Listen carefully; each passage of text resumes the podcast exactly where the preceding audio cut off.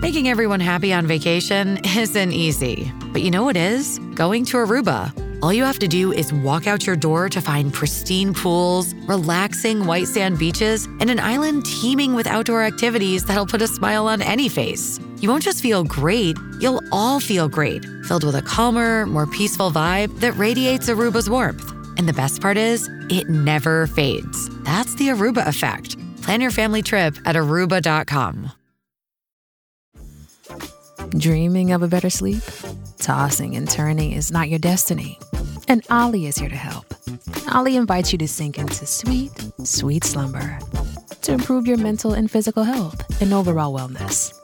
More than just melatonin, Olly's ingredients help you unwind your mind for a delightfully dreamy drift off.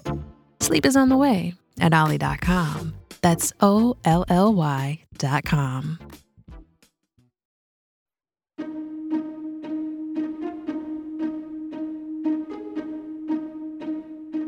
Hello and welcome to the How To Academy podcast, the bi weekly show from London's home of big thinking. I'm Vas Christodoulou. Our guest on this episode, Vex King, is an influencer whose advice around mental health and well-being has made him a superstar. He's the author of best-selling books including Good Vibes, Good Life and his latest, Closer to Love. Vex and his wife Kaushal joined us together on stage on Valentine's Day to tell us more. Hello, everyone. Um, how wonderful to see so many of you here. Thank you very much for coming. Well done for getting your hands on this very golden and coveted ticket. Um, my name's Hannah McInnes, and I'm delighted to be hosting this on behalf of the How To Academy. And I'm sure it hasn't escaped anyone's notice that we are talking about closer to love on a certain day of the year. But in fact, it's not about uh, as we'll hear, really yeah. grand gestures or being beholden to a certain day um, of the year. It's about everyday love. And in fact, it questions brilliantly many of the um, modern day myths and preconceptions and perceptions of love. It does many things, it's full of advice, and so I'm not going to make this introduction long at all because you haven't come to hear from me, you've come to hear from these two who are on stage together for the first time. So it's a very great honour for us to have them. Vex King is, of course, the author of not just this book, but of uh, two other Sunday Times bestsellers Good Vibes, Good Life, and Healing is the New High. And I'm delighted that his wife, Kaushal, is also with us, which is such a privilege. And together, as I'm sure most of you know, they founded the Rising Circle, which is a wellness and lifestyle community, and their mission is to help create a world um, filled with more compassion. Um, thank you all for coming. There'll be a chance for you to ask questions after I've had mine, and thank you both again very much for being here. Thank you for having us. Yeah, thank um, you for that introduction. yeah. Well, I saw you both, I think, agree with me when I said it is Valentine's Day, but this book is not a book that is about that sort of love. Mm-hmm. But I could be wrong, so I'm going to say Happy Valentine's Day and Valentine's very Day. interesting. and happy, yeah, happy Valentine's Day. Um, and then I'm very interested to hear actually both of your perceptions of this day. Vex, we'll start with you. Yeah. So um, I think when me and Kaushal first got together, there's this immense pressure, especially in society, to deliver gifts, um, plan romantic dates, and you know, kind of go all out on Valentine's Day to demonstrate how much you care for the person you're with. And I think over the years, we've realized that it's not just Valentine's Day that you show your love on, it's every single day. It's about cultivating love in those small, simple moments. And although this book came out yesterday, essentially the main message is that the healthiest relationships are built when you build a healthy relationship with yourself. And that's our kind of view on, on love and how we show up in our relationships. I think with Valentine's Day, we just like to live a normal day. Yeah, we, it's, it's a it's just like any other day. Yeah. And Except today when uh, we're actually. Yeah. yes, yeah. I mean, unless you do this every day, just you know, chat to all, lots of people in live. Yeah. So, and what is your reflection? Um, I think when we first got together, not even I think, I know when we first got together, it was very much so young love, so to speak. We were just kind of going off of what we thought love was supposed to look like. And I think that's where we used to like butt heads quite a bit. Like, I would be like, oh, you don't do this, or he'd, you know, like I'm, I'm, I'm a Leo at like through and through. So if that gives any kind of context of what I could be like in a relationship, but um, yeah, I always thought that it was supposed to be a grand gesture. But um, over the years, the more that I've got to learn who I am as a person and how not only I like to receive love, but also how he likes to receive love. I feel like that's made our relationship stronger. And that's also made me realize that actually and as cheesy as this is going to sound, Valentine's Day is every day. Like, you should make every day a day of love, not just wait for one day to do something, unless it means something to you, unless it's like your birthday or like the day you got together or whatever. But we try to make sure that we make the most of every moment mm. rather than waiting for a moment. Mm. Mm. And I think you can be happily single. I think love shows up in our lives in so many different ways. So while Valentine's Day is usually celebrated as a result of romantic love. It can be celebrated for having love for, you know, your children, your family, pets, nature, yourself. Art. Yeah, and yourself. That's the most important. well, we're going to talk a lot about that, the sort of importance of the love, self-love before before everything else. But I guess that what you were just saying about, um, you know, it's, it's not just romantic love that you need to celebrate. But the book, it, it, who is that written to and for? Is that for everyone? Is that for couples, would you say? I'd like to say it's written for everyone, but every book has a core audience. So although it's primarily romantic love, I think working on loving yourself is going to make you a better partner, a better sibling, a better friend it's going to pour out into all your other relationships, mm-hmm. whether they're platonic or romantic mm-hmm. or other. Mm-hmm.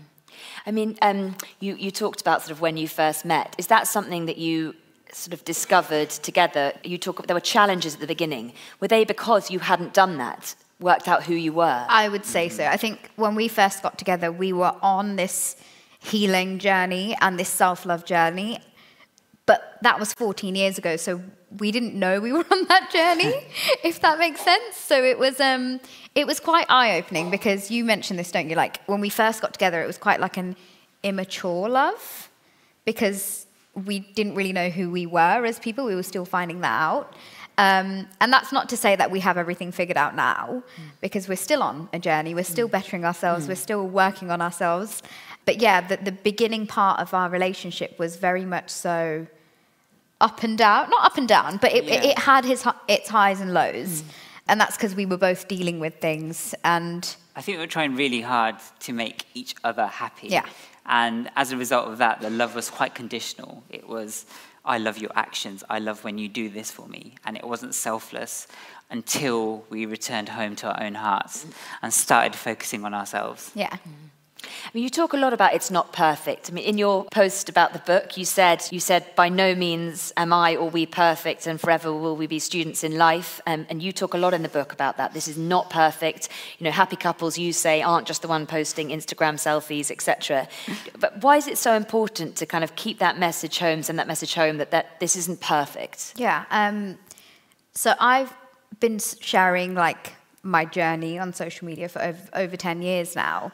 And um, over the years, I've kind of realized not only do I do it, but everyone does it. You're only putting your highlight reel onto, onto social media. You're only seeing the things that you want other people to see.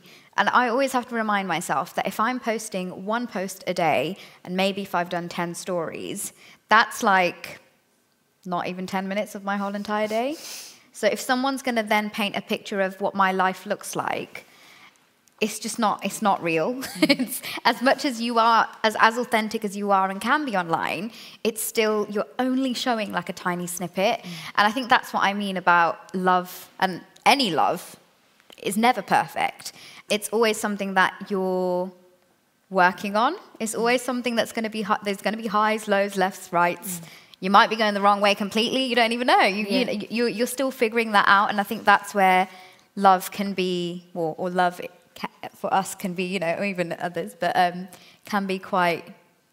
I think we set a lot of unrealistic expectations, and before it was because of music, literature, Disney, um, and, now it's almost social media. I've actually got a, a story to share. So I remember I went to an event with Kaushal. It's one of the like beauty events, and there was a couple there, and they were literally about to like rip each other apart. I'd never seen such a physical altercation like in my life between a couple, and they had to be broken apart. Oh my and then I remember returning home a few days later. I was on my explore page, and I saw a picture of the couple. Well, first I thought, wow, they look familiar. And then I realized actually that's that couple from that night. And that picture was taken on that night. And it was a you know, happy couple kind of selfie. And then the caption was just full of love. I love you so much. You know, you're my better half. And then I was reading the comments, and it's like, couple goals, hashtag goals. Oh my God, I wish I could be like you two.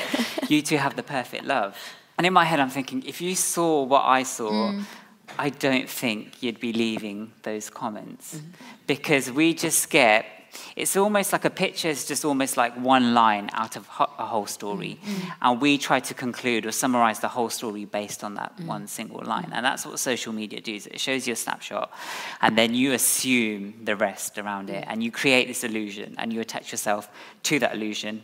And then when reality doesn't meet the expectation, you suffer. Mm.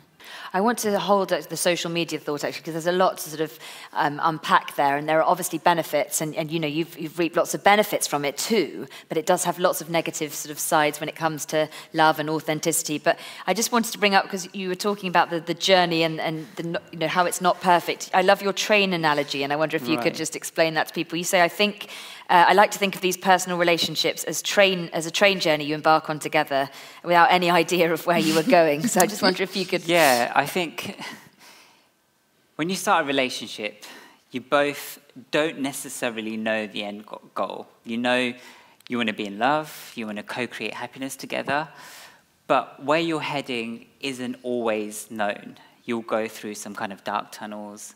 You'll stop off at some beautiful scenery you might stop off at places you don't want to be at. I also think the journey can be much harder if you've got a lot of baggage with you. In a safe and secure relationship, it can be a beautiful place to unpack. But I think we can make our lives and our relationships much lighter if we've done a little bit of the unpacking mm. ourselves. And I think that's what me and Kaushal found with our relationship at the start, is that although we had embarked on this journey of self-love, there were still so many unprocessed emotions, trauma, things to work through, and really dense mm. conditioning mm. that made us think and act in a particular way. And so when she triggered me, I would hurt her, and then she'd feel triggered, and the cycle would, would just, just perpetuate. And, and, it's I a just, cycle of hurt. I just constantly thought that he would be able to read my mind, if I've been completely honest with you. I was like, why is this, like, why is he not able to tell? Like, if he's like, if he says something and I'm like, no, I'm like, why doesn't he understand that I actually mean yes? like, it took a while for, for you to. And, uh, uh, on my side. now he's know, extra confused. Now he's like, well, does she mean no? Is she saying no? I'm like, so do you actually mean no? But, you know, I remember when I first got with Kaushal and I was just like, you know, I'd do anything for you. And she'd be like, okay, so do the dishes. I'm like, but the dishes. yeah. and I think like, rule number four, do the dishes from your book. But if, well, the dishes a sort of bone of contention because it's more than the dishes, isn't it? I mean, you've read this part, obviously, yeah, in the book. Yeah, I, I think when we got together, we weren't living together, and then we were doing this thing where I was like half the time living with him, half of the time at home, and that's when we really started to get to know each other on like a physical, deeper level of, oh my God, he's actually a real human being. Like, he has likes and dislikes like me, and like, where there are certain things that we don't agree on. Like, that's when the real work kind of starts. And I think over the years, do you know what it is? I think of what I know of love is my parents, right? So that's what the love that I grew up on, that and Bollywood movies. Two very different, very different kinds of love. He has not yet. Um, ran around some fields and come popped over behind a tree and like sang me a song. I'm still waiting for that. But, um, but, we're um, all waiting for the post of that now. But um, my mum and dad's love was very. They never said "I love you" to each other, but they showed it in their actions.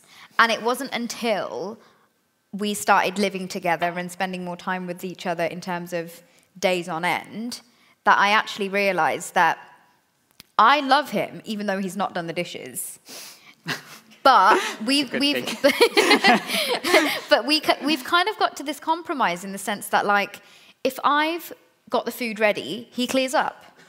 So it, like, he clears up whilst he's clearing up and putting all the food away and the, like we literally live such a boring like normal life. Like if he's like emptying like the food into little containers to put in the fridge and da da da da cleaning it loading the dishwasher i'll do the dishes. Like we've just come to this like flow of how we work. But what i do feel like and correct me if I'm wrong, guys, because we obviously got together 14 years ago and things have changed. And I feel like in this day and age, there's almost too much choice, and people kind of go, oh my God, my partner's pissing me off so much. And like, I'm at the end of my tether on this, and, and they, they, they almost feel like giving up too, too quickly. And I, I always go back to my parents' love of how they showed it through their actions. They may not have said it to each other. I don't think I've I ever heard them say, I love you to each other. But in their actions and the way they would speak to each other was just so gentle and loving. And I feel like I, growing up with that, have been able to cultivate that within our relationship. Mm. Like Vex will know, like I never swear. Like I, it's just something that I just don't do, and it's something that my like dad taught me. And like my cousin's sitting in the audience. She's like, "Yeah, we weren't." She'll probably she'll probably say like, "Yeah, we weren't allowed to say the word stupid like in the house. Like you're stupid." He'd be like, "What did you just say?" like we were very respectful in that way. But um, so I've been able to cultivate that sort of love together with what I know, mm. um, but also with the self help, like the self love work that we've done and the healing we've done. We've almost found this love of our, of our own. And I've mentioned this in like podcasts and stuff, but no love is the same. We're sitting here telling you guys about our love story and how we, you know, think love is and how we know love is for us doesn't mean it's exactly the same for someone else. Mm-hmm. I think that's the beauty of love as well because you get to feel it and give it and receive it in all sorts of different ways, as long as you've got that balance with the other person. In Closer to Love, I do mention that there's three P's to love. Yeah. So there is that personal aspect to love, and that's whatever love really means to you. It could be a collection of memories, ideas, perceptions, and so forth. Um, there's love as a practice because love needs actions that show that you still love your partner. Because when the feelings of love has, have dissipated because human beings aren't designed to live in a heightened state then what's left of love right? It's the actions that allows us to experience love within the relationship in a tangible way. But i also think there's a final p and this is kind of like my spiritual understanding of love. And when i was writing my book i was speaking to some of my teachers I was going back to all my kind of ancient spiritual literature, and I saw one common theme for what love actually is in its purest, highest form. And it's love as this autonomous, universal energy. It's this wellspring that we have within us that we have to try and return to as many times as we can. And when we do, we'll be able to share that love with our partner mm-hmm. without expecting anything in return. Yeah. This episode is brought to you by Bumble. So, you want to find someone you're compatible with, specifically someone who's ready for a serious connection, totally open to having kids in the future, is a tall, rock climbing Libra, and loves rom coms with vegan pizzas on Tuesdays just as much as you do. Bumble knows that you know exactly what's right for you. So, whatever it is you're looking for, Bumble's features can help you find it. Date now on Bumble. This episode is brought to you by Visit Williamsburg. In Williamsburg, Virginia, there's never too much of a good thing. Whether you're a foodie, a golfer, a history buff, a shopaholic, an outdoor enthusiast, or a thrill seeker, you'll find what you came for here and more. So ask yourself, what is it you want? Discover Williamsburg and plan your trip at visitwilliamsburg.com. Do you think, I mean, you say at, um, at the start of the book, there's no relationship sort of handbook. We don't get taught at school about codependency or anything like that. I'm just, do you think we should?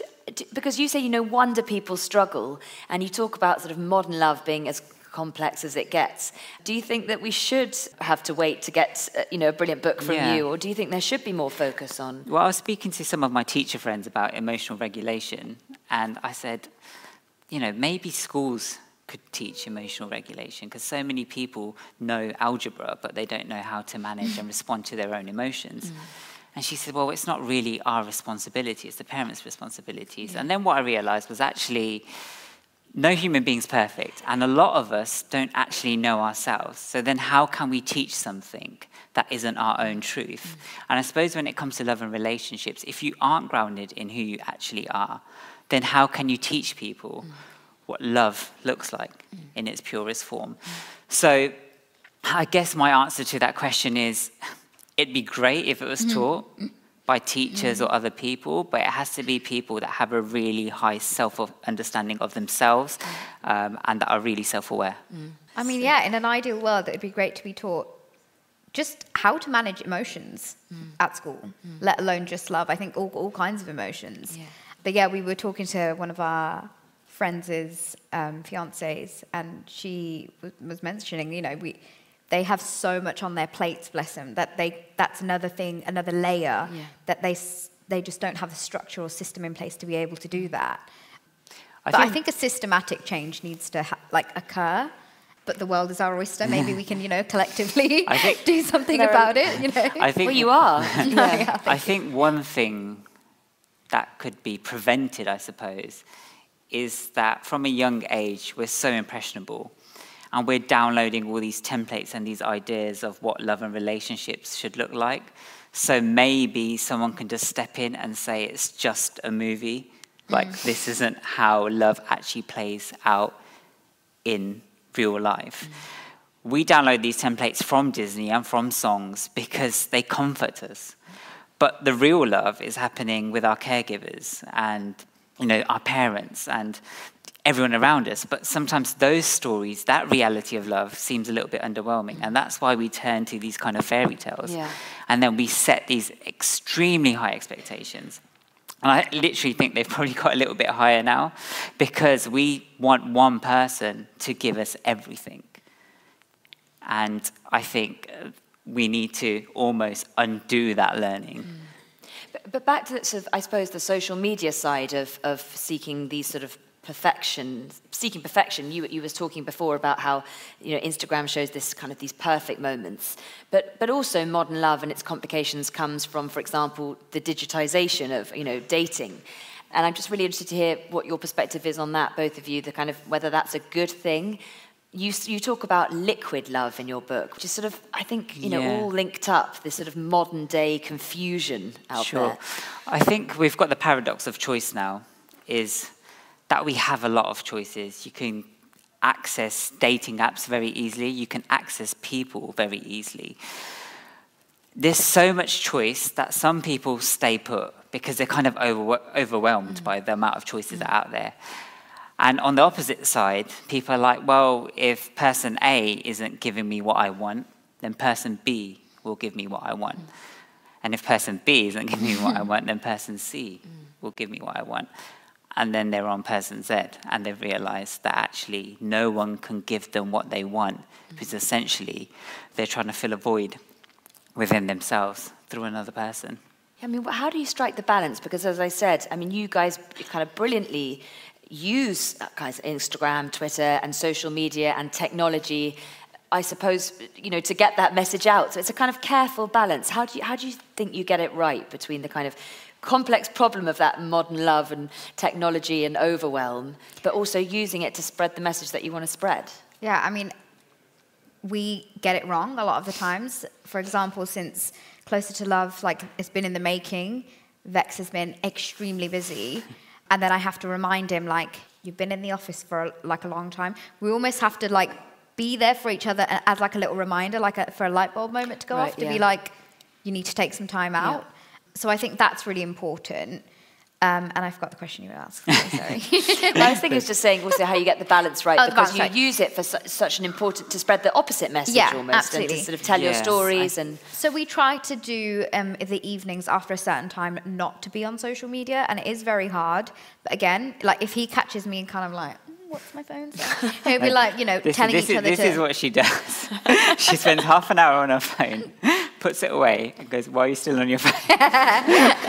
when I've I just picked up my phone.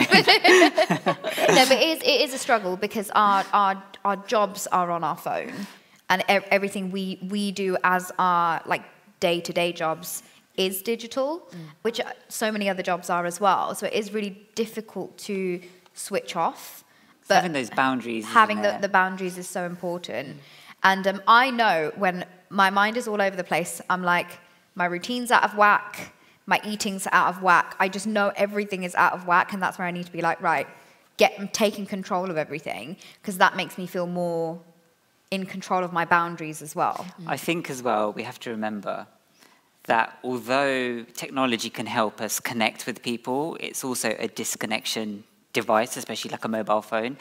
And love only happens in the present moment. So you have to be present to actually experience love. If you're detached from the present moment, then all you're doing is loving your thoughts or the ideas of love within your mind, but not actually in the moment. And the moment is all we have. Um, you, you were saying, you know, you, you turn around when you've um, turned your phone off and say, why haven't you? And it makes me think of something you write about a lot in the book, which is expectations um, and the weight of expectations. So I just wonder if you could um, sort of tell people, I, I suppose, whether expectations are always a bad thing, or are there moments when you can, you know, when they're a positive force in a relationship? I think this is a difficult one with expectations because without expectations, there's no boundaries.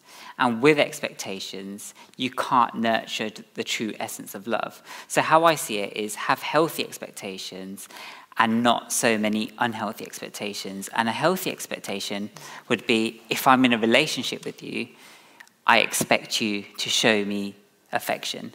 Or once we're exclusive, I expect you to stay committed to me and only me. But an unhealthy expectation could be possibly I expect you to make me happy all the time, or I own your body and I expect your body to, to, to, to be mine. So it's about finding that balance and realizing that essentially your partner won't complete you because we've got this idea in our minds that um, you know we're going to go and find a better half but by saying that we're assuming that we're not whole and it's about two whole hearts coming together to cultivate more love together I mean, I'm really interested in, in um, the book, that idea of, um, yes, not being two, two halves and not completing you, having autonomy comes across, and it's so important. And you talk about, for, you know, the example of having privacy, as, you know, it's really important not to worry about them going off. And is that something that came naturally at the beginning? No. I'd be like, where are you going? What are you doing? Where are-" Like, I'm a bit of a control freak. I like, like, I like to know everything that's happening. Like, I like to be in the know of everything. And I went to therapy a few years ago because I was dealing with my own demons within me that surfaced part little bit within our relationship, not so much, but more so to do with being on, on social media. But there were so many things that I learned about myself when I went to therapy that now my like my thing is like people pleasing and knowing everyone and, and making sure everyone's happy and like I, I need to be in the know to make sure everyone is happy. Like that was my my thought process. And um, now that I know that just because I don't know everything doesn't mean that he loves me any less, or that doesn't mean that my mom loves me any less, or like my family loves me any less. Um, but it was a lot of soul searching that I needed to do to get to that point of realizing what my thing was. Yeah. And I say thing because I think the word trigger is used really willy nilly on online, but it was my thing that I that therapy taught me, and um, that's what really made me kind of go. Actually, I don't need to have that whole like, what are you doing? Where are you going? I need to know where where you are, and like.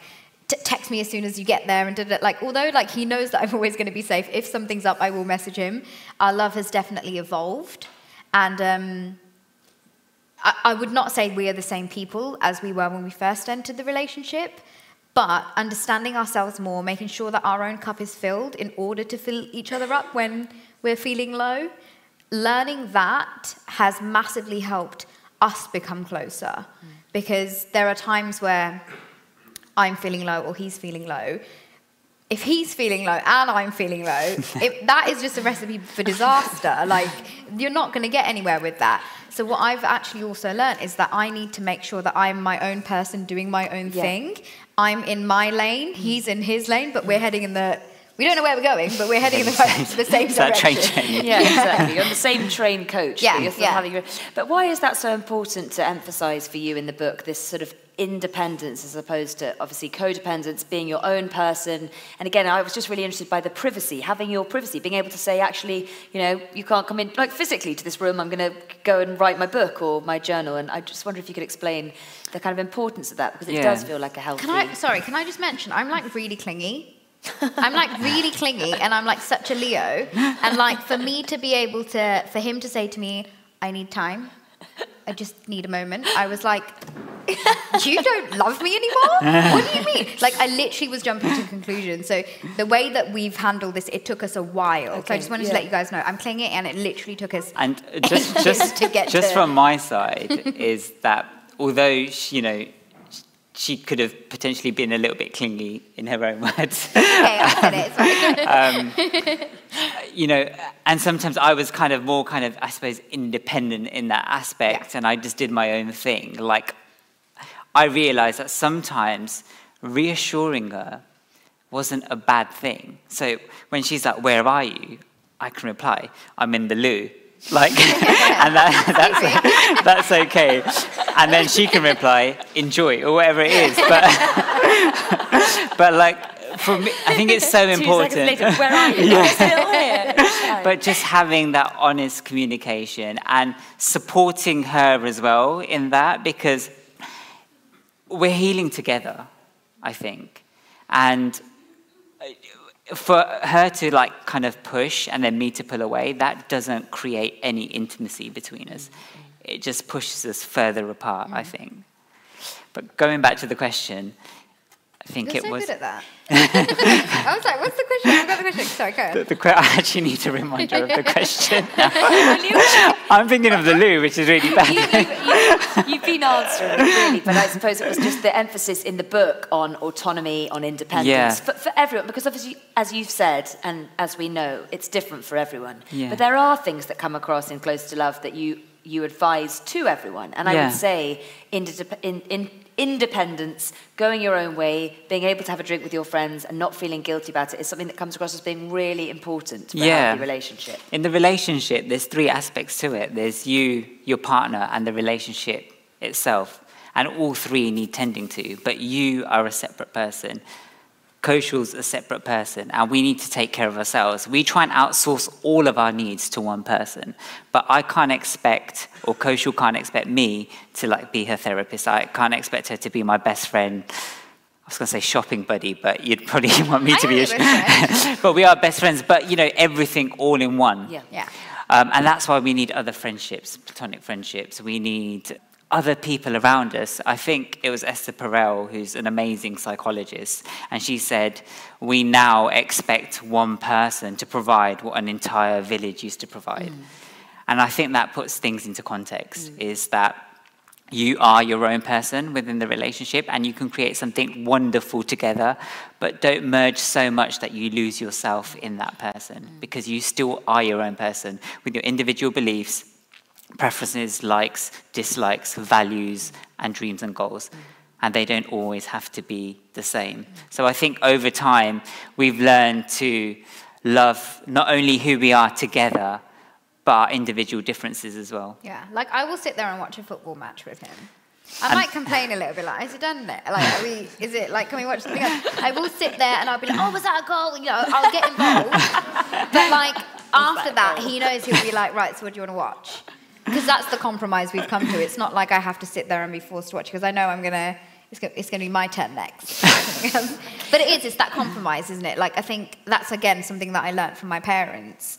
They both really did compromise for each other, slightly one-sided on their end, maybe because that's a very traditional Indian marriage that they had. But that compromise aspect, I feel like I've carried that through. And um, it took me a while to get to there. I'm not saying like I entered the relationship. It was like, yeah, compromise, everything's fine, woo. It was not like that, but it took me a while, the older I've become, to realize what makes me tick, what makes him tick, and what works for our relationship. Like you mentioned, the, the trilogy. Mm. And if one of them is off, you've got to come together and be like, right, what are we doing here? Because mm. that's what a relationship is, right? Like if you want to make it work, you've got to put the work in. And that's the hardest part, I think, because we're so conditioned to thinking you meet someone, you get married, and happily ever after.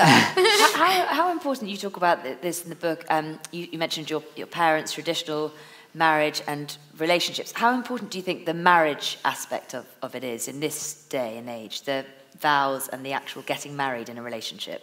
I think it's each to their own. I don't think there's a right or a wrong. Like, he wanted to elope to Vegas and say, I do, I do, like with Elvis Presley. And I was like, I was like, what? I was like, I'm not going to get my Bollywood wedding. Like, like, like, literally, I was like, I don't even care if it's just me and you. I want to do that. I really wanted to do like the Indian vows, the Indian tradition.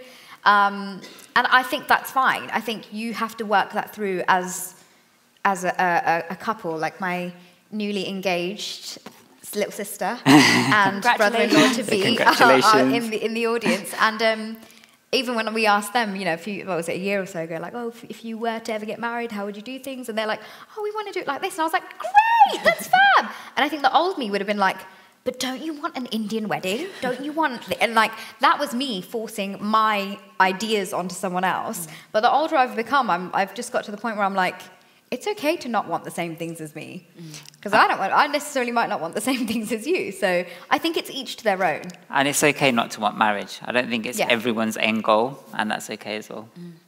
Shipping can make or break a sale, so optimize how you ship your orders with ShipStation. They make it easy to automate and manage orders no matter how big your business grows. And they might even be able to help reduce shipping and warehouse costs. So optimize and keep up your momentum for growth with ShipStation.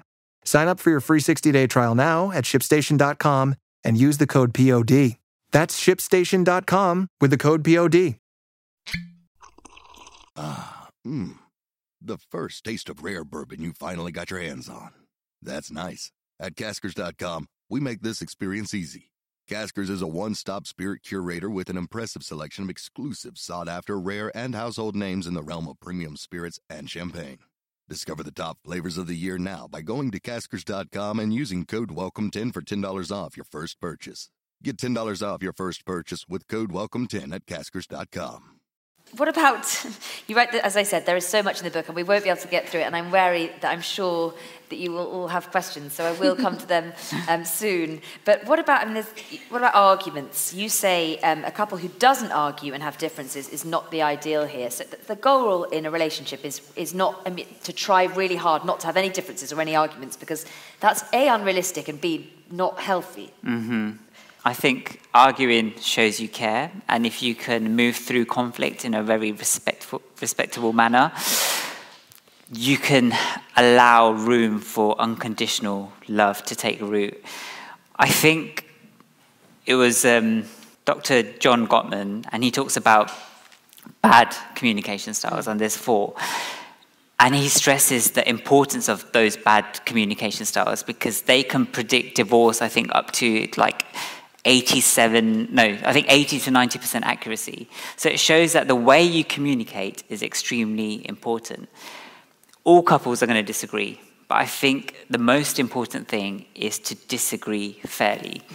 And if in that moment you feel slightly triggered, you're in fight or flight mode, it's okay to take a time out and say, right now, I don't think I'm in the right state. like telling me, remember? remember what I say to you? I'm, I'm probably not in the best position to speak about this right now, but if, it, if it's okay, I want to kind of self soothe.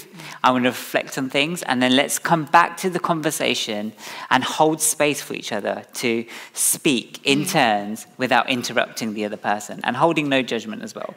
I think creating safety and security after you've argued is extremely important and also trying to stay connected. Like sometimes for example say if Kosh was like run off into a room and crying i could like I'm maybe i could maybe just give a knock on the door and say you know i hope you're okay. When you're ready let's talk kind of thing. And it just shows you hopefully and that i'm still sitting care. in that room going it's been five minutes and he's still not upstairs no but it is it is true. I, I I remember when we were a lot younger and when we would argue, like, I'm the person who's like, right, let's just figure this out right now. Like, tell me what's up, da da da da, let's, lay it all on the table. And he's like, no, I need space. And, I, and for me, him needing space and not wanting to speak to me was like, like the people pleasing thing in me. It was like, oh my God, he hates me, he doesn't love me anymore. Da, da, da. All this stuff was going in my head. Um, but it wasn't until I did the work and realized what made me tick. Now that I know what, how, my, how I've been conditioned in my past has made me the person who I am and the, the, the tools that I need to help rectify those feelings, I've been able to handle any disagreements that we have. Nine times out of ten, it's me just like pulling something out of the thin air and going, "You, you said this," or "I feel like this," and like I, I can be quite dramatic. You're not dramatic. Thanks. no, but I can be quite dramatic in that sense, and I can like, if I'm feeling a feeling, I feel it like hundred percent. But you voice everything it. between each other. You, like the really important thing is that you, you communicate everything. Communicate. We didn't before. Yeah. We were still very we, much I think so a, lot of, a lot of the time people ruminate instead of communicating. Yeah. And that's dangerous because when you're in your own mind and you're overthinking, most of the time you're not creating solutions, you're creating more problems. Yeah. There is one point in the book, though, where you, where you, talk, you talk about sort of having a plan and, you know, the, definitely comes through as you're saying communicate communicate and talk things through there's one point where you say maybe not a powerpoint presentation and that made me think of something that is on my mind which is do you risk authenticity if you, um, you know, plan everything, sort of talk through everything? That's another balance I feel you have to get right. you know, having a natural relationship and sometimes not kind of voicing everything or having to lay everything out as a plan. Yeah, I think you need a fine balance with uh, with the having the plan kind of route. It's more so that you're aligned with your vision for the future. Because when I was doing the research, I was listening to loads of therapy tapes and I was listening to loads of people share their experiences in their own relationships. And some people, some couples had been together for almost like 15 or 16 years. And someone's decided that they finally want to have a child, for example. And one of them's like, oh, I never wanted a child and you've got so far into the relationship and you never had those talks at the beginning. So I think allowing a bit of kind of flexibility in your relationship is important and staying true to the moment because people will change. Your values might change. Your beliefs will certainly change. Your likes and dislikes and preferences will always change as well. But at the same time, always kind of checking in to see where you are in that particular moment and where you see yourselves heading, I think is extremely important. So you can make sure you're both moving in the right direction.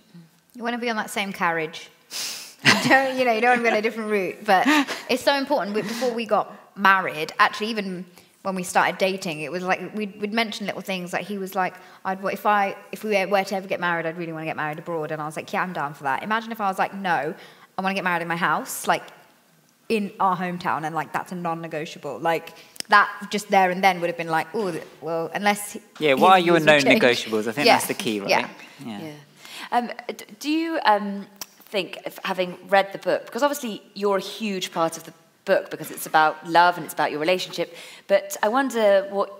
I didn't ask you at the beginning to sort of say what you thought of it or what, how you would describe it, but I, I guess I'm really interested to hear how you would describe this to your friends. Or... So I mentioned this um, in the green room, and one of the books that I feel like hits the nail on the head is Atomic Habits. I think it's the best book out there for habit building and habit making and, and how to make a routine in your life. Although I'm still still fall off that bandwagon every Lots now of heads nodding. Everyone's like, yeah, no, yeah. So for me, I, and I mentioned this in the green room, that closer to love is like the love version of Atomic Habits, which is a, is a big like it's a big you know big thing to say but i genuinely think it's one of those books that is filled with so much information. Even for me like i have to read atomic habits maybe a couple of a couple of extra times to really digest the information but it's so rich in information that I was a bit like, oh my god, did, like you you wrote this? like it is like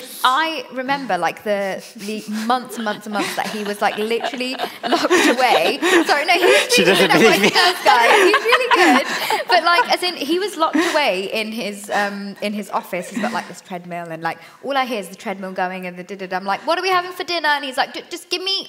T- 10 minutes. Well, it's so much research. Like, okay. yeah. yeah, yeah. And like, I fall asleep like this, and he'd be listening to podcasts at night of um, therapy sessions. He said like, "Oh yeah, I listened to loads." He listened to like thousands of hours of uh, couples to, therapy. to the point where she was like, "Can you just turn it off?" I was like, "Can we listen to something else?"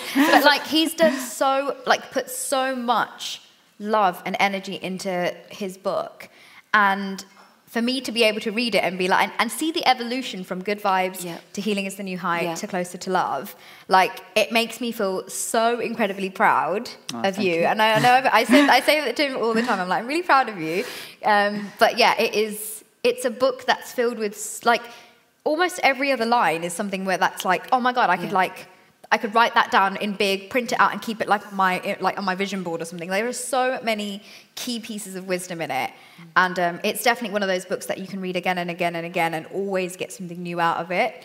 Um, This is why my wife's my biggest cheerleader. Ah. I was going to ask why you wanted to be on stage together, and now I think I've got the answer. she the actually, um, I think you gave me the idea for the summary after every chapter yeah, I was from like Atomic, Atomic Habits. Habits. I was like, I'm reading Atomic Habits. the key points. At, yeah. Yeah. at the end of every chapter, I'm like, because I, if I'm reading something, sometimes my mind can be somewhere else at times. I don't know whether anyone else is like that, but like my mind is just like a little bit off there. But then at the end of the chapter, I'm like, oh, yep, yep, okay, and it gives you everything summarized, and it, it doesn't give everything away, but it gives you those like key bullet points to take away from each chapter. And I had already submitted the manuscript to my amazing editors, Carol and Mire. And then I had to like email them and be like, like, can I just add on like one page? And they're like, okay. And I was like, one page at the end of every chapter, if that's okay. Did you? I mean, it is full of so much research. There's so you know, Rumi a lot, but there's a lot of, as you've quoted this evening. Did you? I mean, you must have learnt lots writing it, but did anything? Did you change your mind profoundly on anything to do with love when you were writing it? Um, kind of. I, th- I think I learnt new things. And I think from a lot of the studies, what I learned was that in my mind, I thought that most couples broke up because of infidelity or some kind of, I think, a breach of trust. But actually, most couples break up because they don't feed energy into their relationship. They grow apart. They almost expect the relationship to run on autopilot. And I thought, wow, like when you have a, an amazing relationship, it requires you to show up each and every day mm. to try and cultivate love with your partner. And some people just become flatmates, and there's no love, there's no intimacy in their relationship. And you say people become like a five-year-old child. Yeah. Is that the Esther Perel thing as well? No. That wasn't, but that uh, people, yeah, it, that, was more to do with like the hissy fits that people throw. But also, I suppose it was to do with that kind of um, lacking of effort because it was just, you know, the behaviour you write, that pe- people behave in a very sort of strange way often around, around their partner, not the way they would treat their friends, not the way they would treat other people, just this sort of, that's what you were kind of I- warning against. Yeah, and I was I th- probably not the best comparison to make, but I think imagine it's probably actually not a very good comparison to make, but imagine your relationship's a business. Like you wouldn't stop feeding into your business. You wouldn't stop rein, reinvesting. You wouldn't stop the marketing. You wouldn't stop applying efforts to grow your business. So why would you stop applying efforts to grow your relationship? Oh, I knew I, I've got to stop my questions because um, we, did, we did start um, a little bit late, so we will run. Um, I hope that's okay. I'm sure ma- if people have a train to catch, then um, we will run uh, like maybe five minutes um, or so over past eight. Um, but if you have a question, will you um, raise your hand high and um, and we'll try and get as many as possible. And I should say that they will be here afterwards. Um, uh, Vex is signing books. Vex will be Yeah. signing books um, afterwards, so you can run. And the book doesn't. It looks like that, not the one I held up at the beginning. Yeah.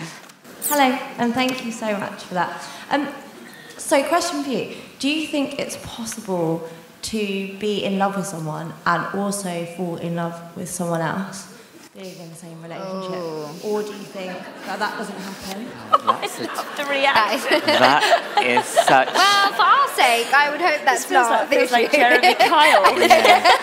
I think this. Had you finished your I'm- question? The audience is not like, have you finished? Yes.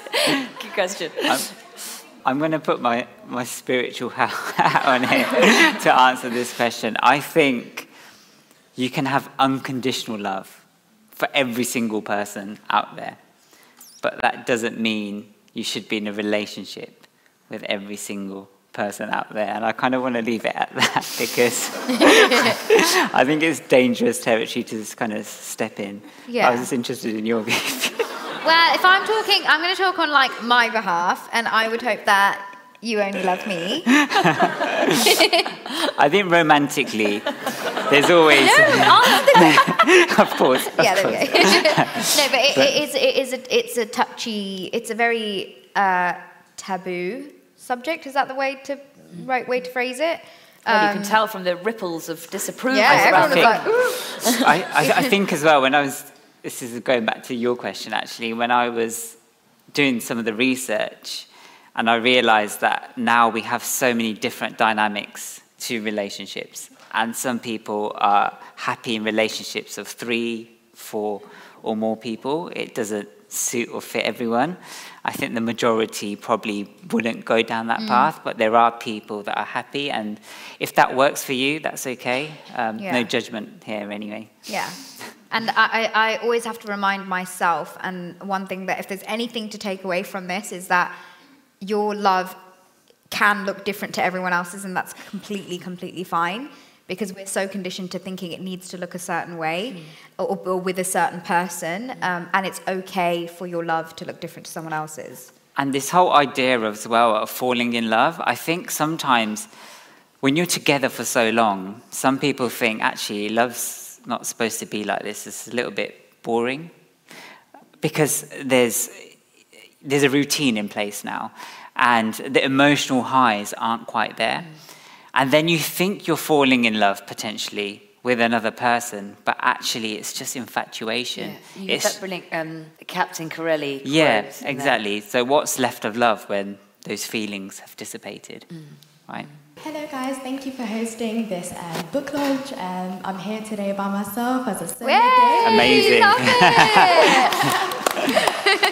so I've got a question for Vex. Yep. Um, my question is: um, It seems like these days um, um, the conditioning of masculinity kind of conflicts with doing the work um, to overcome trauma, and so um, sometimes it feels like.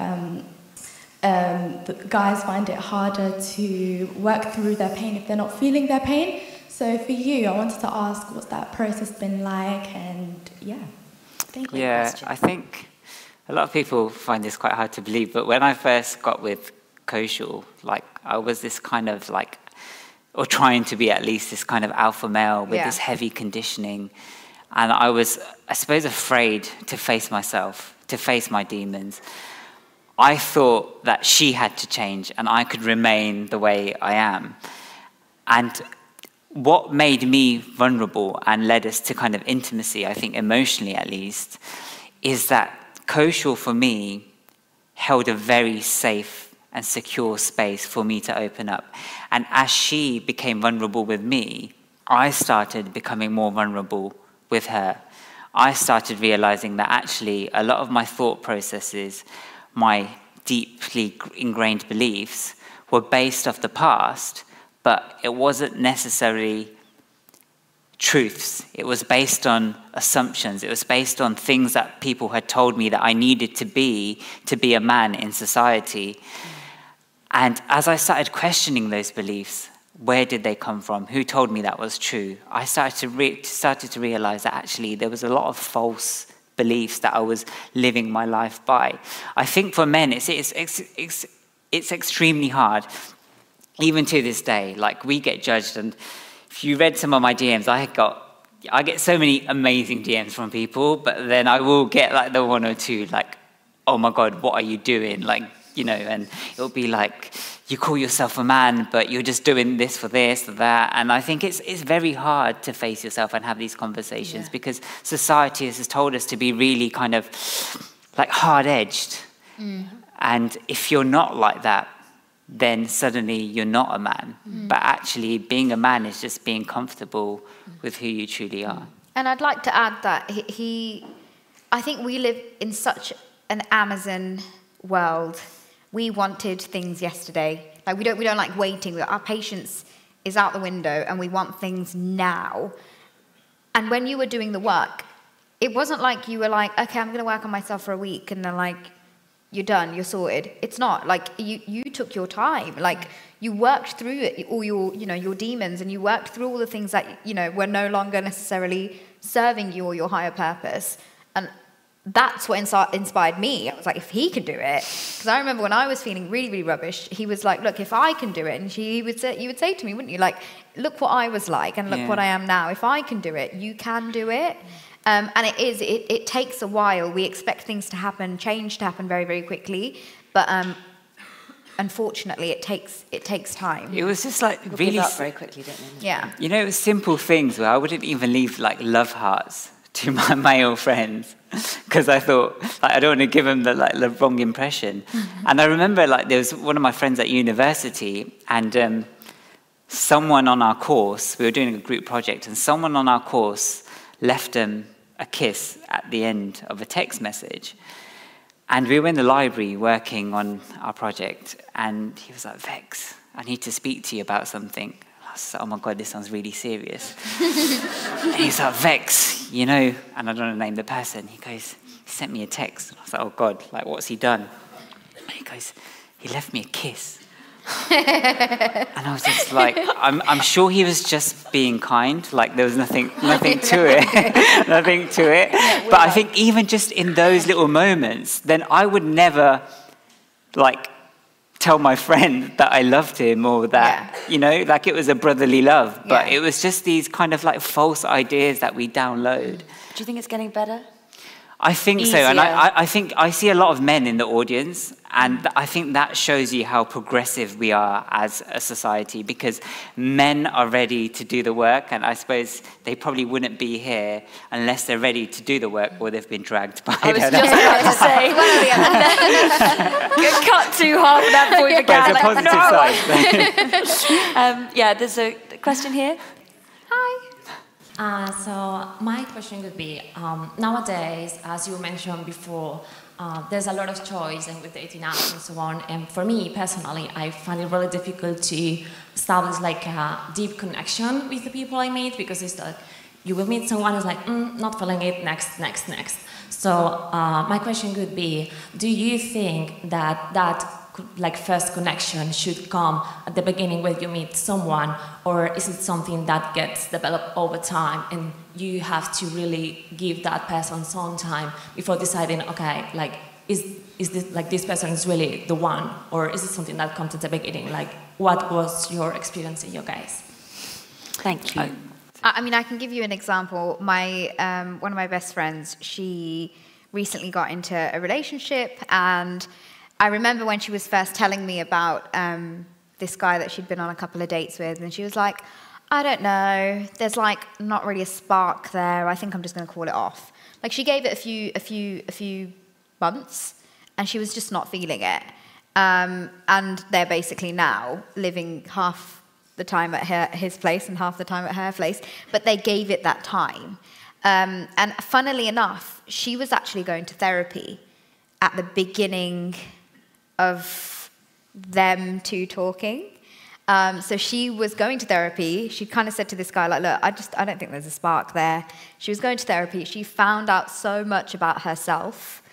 And by doing the work, feeling that self love that she was lacking in her life, now she knows that this guy is the one for her. And actually, it was something that was missing within her that was kind of blocking her from people. Um, and that's not the case for everyone, but that's just one example that I wanted to give because she was, she's a hard nut. She's a hard nut to crack, and I love her to pieces. But every time she'd be like, "So, look, I'm going on a date with this guy." I'm like, "Okay, great. Tell me everything about it." And then like it would be like another guy a few months later, and she's like, "It's just not clicking. I just don't know. I feel like I'm like Beyonce. Like I've got everything going for me. Like I've got, you know, she is. We call her our, our, our Beyonce, and she was just a bit like, yeah, I've got uh, like I have a great job. I have my own house. Have my own car. She had everything, but the one thing she didn't have was a partner, and she was like, I don't even think I need to be with anyone. But it wasn't through therapy that she realized she needed to give herself love and that actually she didn't need someone to complete her to, or to fill a void Mm. and that, that i think we even spoke to her about it and it was like it was such a beautiful thing to see that she actually realized that this person complements her life rather than filling this yeah. gap yeah I think one thing I always like to say is that connection um, is work, not just a feeling. So the connection always grows and your love can always evolve over time. But I think you do need that initial spark, that initial chemistry. And that won't happen unless you really know yourself. What mm. are you attracted to? What are your non negotiables? What are your preferences? Again, your likes, your dislikes. Like you have to really know yourself. And when you do, you'll be able to trust your own decision making. Someone here's got a question? Yes. Hello, uh, both Hello. of you. Thank you for hosting this today. Um, my question is how do you know whether to stay or leave a relationship with someone who is suffering with addictions? Mm, that's a very it's a very difficult question. I think for me I believe that if if you are in a relationship with someone that's struggling with addictions, like hats off to you. I think it's extremely hard to be in that dynamic the addiction is usually some kind of relief strategy for some embedded trauma that they have or some pain that they haven't processed. That's why a lot of people become addicted to alcohol, pornography, and even work because they're trying to suppress some kind of pain. I think being in a relationship, it's important that both of you are committed to your journeys. And if you want to stay in the relationship with that person, they would have to show you that they're committed to bettering themselves. And I think a lot of the time when you're in that dynamic, the partner tries to fix or help mm. the person that they're with. But actually, when you're struggling with addiction, you would need a lot of the time professional help. And is that person willing to help themselves? Because you can't help that person unless they're dedicated to helping themselves. And if they don't want to help themselves, then unfortunately, the only thing you can do is accept them for who they are. And if you can't do that, then you'll never let true love to be cultivated within the relationship because true love is full of acceptance, not expectation. It's a very deep answer. I, I, I mean, my take on it is I look at, and like this might be like a really weird answer, but I look at Khloe Kardashian and how she dealt with her relationship with Lamar. Um, and he was massively, massively struggling. And of course, I just know what's on like in media reports. Um, and although she had divorced him and he went through a really, really bad spell, she was still by his side when nobody else was. Like she stopped what she was doing to be there for him because that love is never going to go away. So even if it does come to that point, I don't really think that love for that person would just disappear. And although maybe if your paths do go separate ways, still having that love there for them in, in, in this, the way of support, um, I think is something that can be done as just like a form of kindness. Is a very, I mean, I think you nailed, hit the nail on the head with that. But I just look at how she dealt with it, and I thought it was a really beautiful way of respecting her boundaries. She did as much as she could to help him, but then she had to take a step back when it, it wasn't, she was hitting a blank wall, but still being there for him when, you know, times got really, really tough. I think there's a question at the, yeah. Hi. Hi. Hi. uh, thank you so much for sharing everything uh, this evening. Uh, I booked our tickets as a surprise for Valentine's, so I wasn't dragged here. but, um, oh! yeah. So I was wondering, when you first got together, how did you envision your relationship growing um, over the years? For instance, you're sat here today uh, with the book launch. So yeah, I was just curious how, how you saw yourselves evolving in your relationship. I, I think both of us, so when we both met each other, just before that, she'd gone through a terrible heartbreak, and so had I. And in my head, I was like, I need to put myself first now. Like, I was actually probably quite scared to admit I was heartbroken because I was just like, this shows weakness. And again, it was that kind of like toxic masculine view that guys' hearts don't break. And like, you know, you're supposed to be the man and you could go out there and, you know, find someone else. But actually, deep inside, when I was alone, I was like, oh man, this hurts. Um, so I had to really do some soul searching, and I think you were on that same, same journey, path. yeah. And we both actually found ourselves connected through having this positive mindset towards mm. life. And it kind of, so PMA is an acronym that stands for Positive Mental Attitude. And I remember when we first met each other, we were talking about positivity and how positivity is so important to changing your life in a positive way. And we kept seeing PMA everywhere written in like random places. I've still got the takeaway leaflet from 2009 with PMA yeah. written on it because we just saw it everywhere. All we knew at the time is that we wanted to grow. And I think as we started falling in love with each other, we kind of lost that aspect of growth because we were like, now we've got our person, mm. everything will be okay. And that's why I call it like the honeymoon infatuation stage, is where you think like love is the answer, it's the solution to mm. everything. Mm and then you realize actually it's not because yeah. you're still going to feel bad on some days you're still going to have conflicts and yeah you're still going to clash egos yeah and i think for us it's been like if i think about it the 14 years like when i say that out loud i'm like whoa we've been together for 14 years like time has gone so quickly and i think in when we first together for got together for me i thought that we had to follow this like timeline of like, okay, so we've been together for X amount, and then we should get married at this amount. Da, da, da. Like I'm like trying to calculate stuff in my head, and I wasn't actually living in the present moment. I was living in the future, and then we got to the point where I was living in the past, and I feel like. I've been, I feel like personally, I've been like plodding along in the relationship and mm. obviously love you, but like I feel like I had to do so much inner work to get to a position where I am able to live in the present moment. There are times where sometimes I'm a bit back there or a bit bit forward, but I've learnt to be in the present moment. I think that's really helped. But I think our, our, our love story, so to speak, has been one that has like i'm not saying that we have this like fairy tale life and like mm. you know but it's just been very real and very raw and honest and we have ups and downs even to this day like mm. we have ups and downs even today he was feeling some sort of way, and I was like, "What can I do?" No, no. He was just he was like he was because the pressure of like um, a book tour. He's never done this before. He's like, "Oh my god, we're only two days in," da, da, da. and I was like, "Is there anything I can do to support you?" Like that simple question. The old me would have just been like, "Oh, don't worry, you'll be all right." Yeah. Like because it's fairy tale, we're in love, everything's fine. But actually, now we've got to understand each other, and I think that's the beauty of the relationship that we're in, and I hope this is something that is, you know, is, is, prevalent in other relationships, but of actually being able to grow and move together in, in, in the same direction, mm. I think that's really important. But at the beginning few years of our relationship, it was very like immature love. Mm. We thought we were in love, but it was like the feeling of love and not actually realizing we are love and we're sharing it together. Yeah.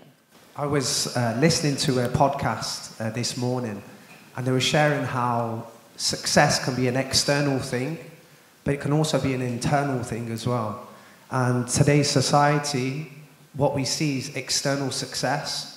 So I wanted to ask you both you've been together for a very long time. So has there been a time where you felt the other person is externally more successful, and how have you dealt with that? And how do we see our partner's success as our own success? Thank you. It's a beautiful question. Yeah, I think shall I? You go for it. Yeah. Yeah. So I think um, I've always been driven as a child because I, I grew up. You know, for three years I was homeless as a child. Um, my dad died. I think a lot of you know my story. My dad died when I was six months old, and you know I experienced a lot of poverty and heartache, racism, and I always wanted to get out of that situation and experience success. And over the years, I've done a lot of things. I think like my, not, you know, not through Companies House, but my first business was probably when I was like six or seven years old because I was selling things in school. And this was just so I could buy lunch for myself. And I'd always had this massive vision of having this massive enterprise and having all these successful businesses. Um, and when we got into the relationship, I was doing multiple things. Mm. Like, when I tell people, oh yeah, I used to do that, I used to do that, people are like, Vex, what didn't you do? you like seem to have like dipped into everything. Because I was trying to, you know, find success for myself. And I remember one day when we were working, so I used to have a clothing brand as well. you came in and you were like, you've got all this going for you, but mm. I don't seem to have anything. I felt so lost. And she felt so lost. And I thought to myself, I've lost. It's weird, like, what am I doing this all for? Because I think ultimately we do everything as a means to love in some sort of way. But having more money or having more businesses or whatever it is, like, what is the point of it at the end, right? It's maybe to provide security, have more options, to experience more love within the relationships that you have. And I thought to myself, like, I, I, I need to, I know that if I put my mind to something, I can achieve great things. But at the same time, like, what am I doing this all for? And we kind of, like, I think, started working towards your dreams because mm. I felt like I was so focused on my dreams that we didn't take enough time and I didn't even ask her what she was driven by, what she wanted to do. Mm. And I mm. knew she was unhappy in her job. And I knew she was still finding a way. And it was in that moment I thought to myself, I'm being quite selfish here. I'm thinking of myself. And I'm thinking that, oh, I'll be richer one day and I'll have more money. And then I can take Koshu on these fancy holidays and so forth. But would she even want to be with me at that point? because it's so much neglect in the relationship. And, you know, she turned to YouTube. Um, she's great at talking. Uh, she's great at doing her. Painting my face. and she's obviously stunning as well. Oh, um. And I knew people would fall in love with her. And I always used to say to her, when I first got with her, I said, You must have like a a bunch of guys here, like, you know, queuing up to get your number. And she said, no, no one really notices me. And I was just like, really? I was like, you're lying. And she was like, yeah, no one really, like, notices me. And I, I said to her one day, just watch, like, people are going to see you and they're going to fall in love with you. And when you started YouTube, it was almost like that manifested. And although she's got over 2 million subscribers on YouTube, I remember celebrating the first thousand. We were so excited. We were, oh, oh my God. And then suddenly, like her rise was like, it was almost like exponential. It was growing so rapidly. And then I remember thinking, right, like, she's good now. like, what's going on with my career yeah. right now? And you know what the hardest thing was? It wasn't seeing her rise, because I love seeing her grow. And even to this day, like seeing her magazine covers or seeing articles written about her, like I am literally the proudest husband. But I think what was really hard at that time was her fans DM, DMing me on social media because I would never post a picture like of myself, and I still don't post many pictures, but I wouldn't really share myself on social media at the time. I was doing a lot of soul searching at that particular time. And they would be like, oh my God, you're just with her because um, she's, she, she, she's famous yeah. or she's this and she's that. And I was like, well, you know, I've been with her for, for a while. And I think in my head. It's like pre YouTube, yeah. you know. but I wouldn't, I wouldn't respond to anyone. But, you know, it kind of. People like to make you feel bad, probably because they're feeling bad themselves. And I thought to myself, like, this is really harsh.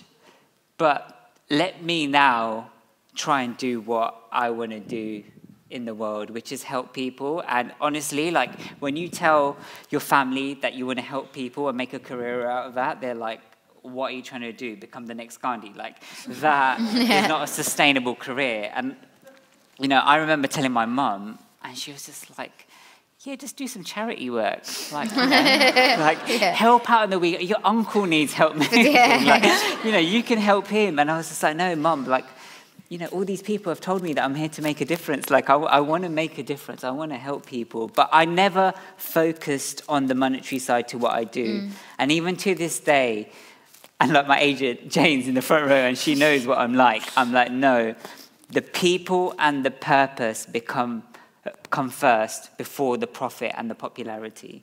And I think that's what's really important. Yeah. And like, I think uh, your question was, how do you deal with success of your partners. Is that correct? When you might not be. Is that was that? It was along those yeah. lines. I, I think for us is we've always been each other's biggest cheerleader. So like I'm almost like taking a back seat now. Like even this week, I'm like, this is your week. Like, I don't need to be on stage with you. This is your week. This is your week to show. He's obviously like, no, you're my cheerleader. Come along with me. And, And, I'm all also that. like, it's our week as well. Because I probably wouldn't be sitting here if it wasn't for her. Yeah. Like we've both supported each other emotionally, financially, um, spiritually, but that's because we knew at a certain point in our relationship that we are in it for the long run. And, and we'd kind of made that commitment to each other. And I think that's what really helped with the, the my success was kind of like here and yours was like behind. And then now we're at the point where like we're, we're, we're sailing together. Um, but it wasn't until we knew like we're we're in this for the long run and we kind of made that commitment to each other. And now you're both on the stage together on the front of the magazine together. It's like that question was perfectly timed to round round it all off. All of the questions were brilliant. Um, thank you very much.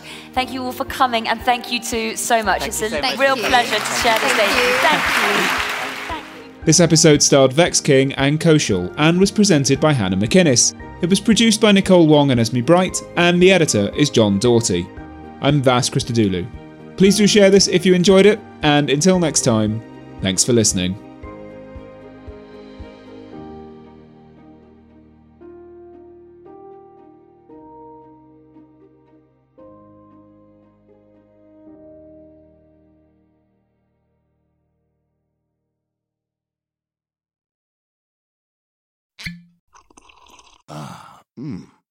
The first taste of rare bourbon you finally got your hands on. That's nice. At Caskers.com, we make this experience easy. Caskers is a one stop spirit curator with an impressive selection of exclusive, sought after, rare, and household names in the realm of premium spirits and champagne. Discover the top flavors of the year now by going to Caskers.com and using code WELCOME10 for $10 off your first purchase. Get $10 off your first purchase with code WELCOME10 at Caskers.com.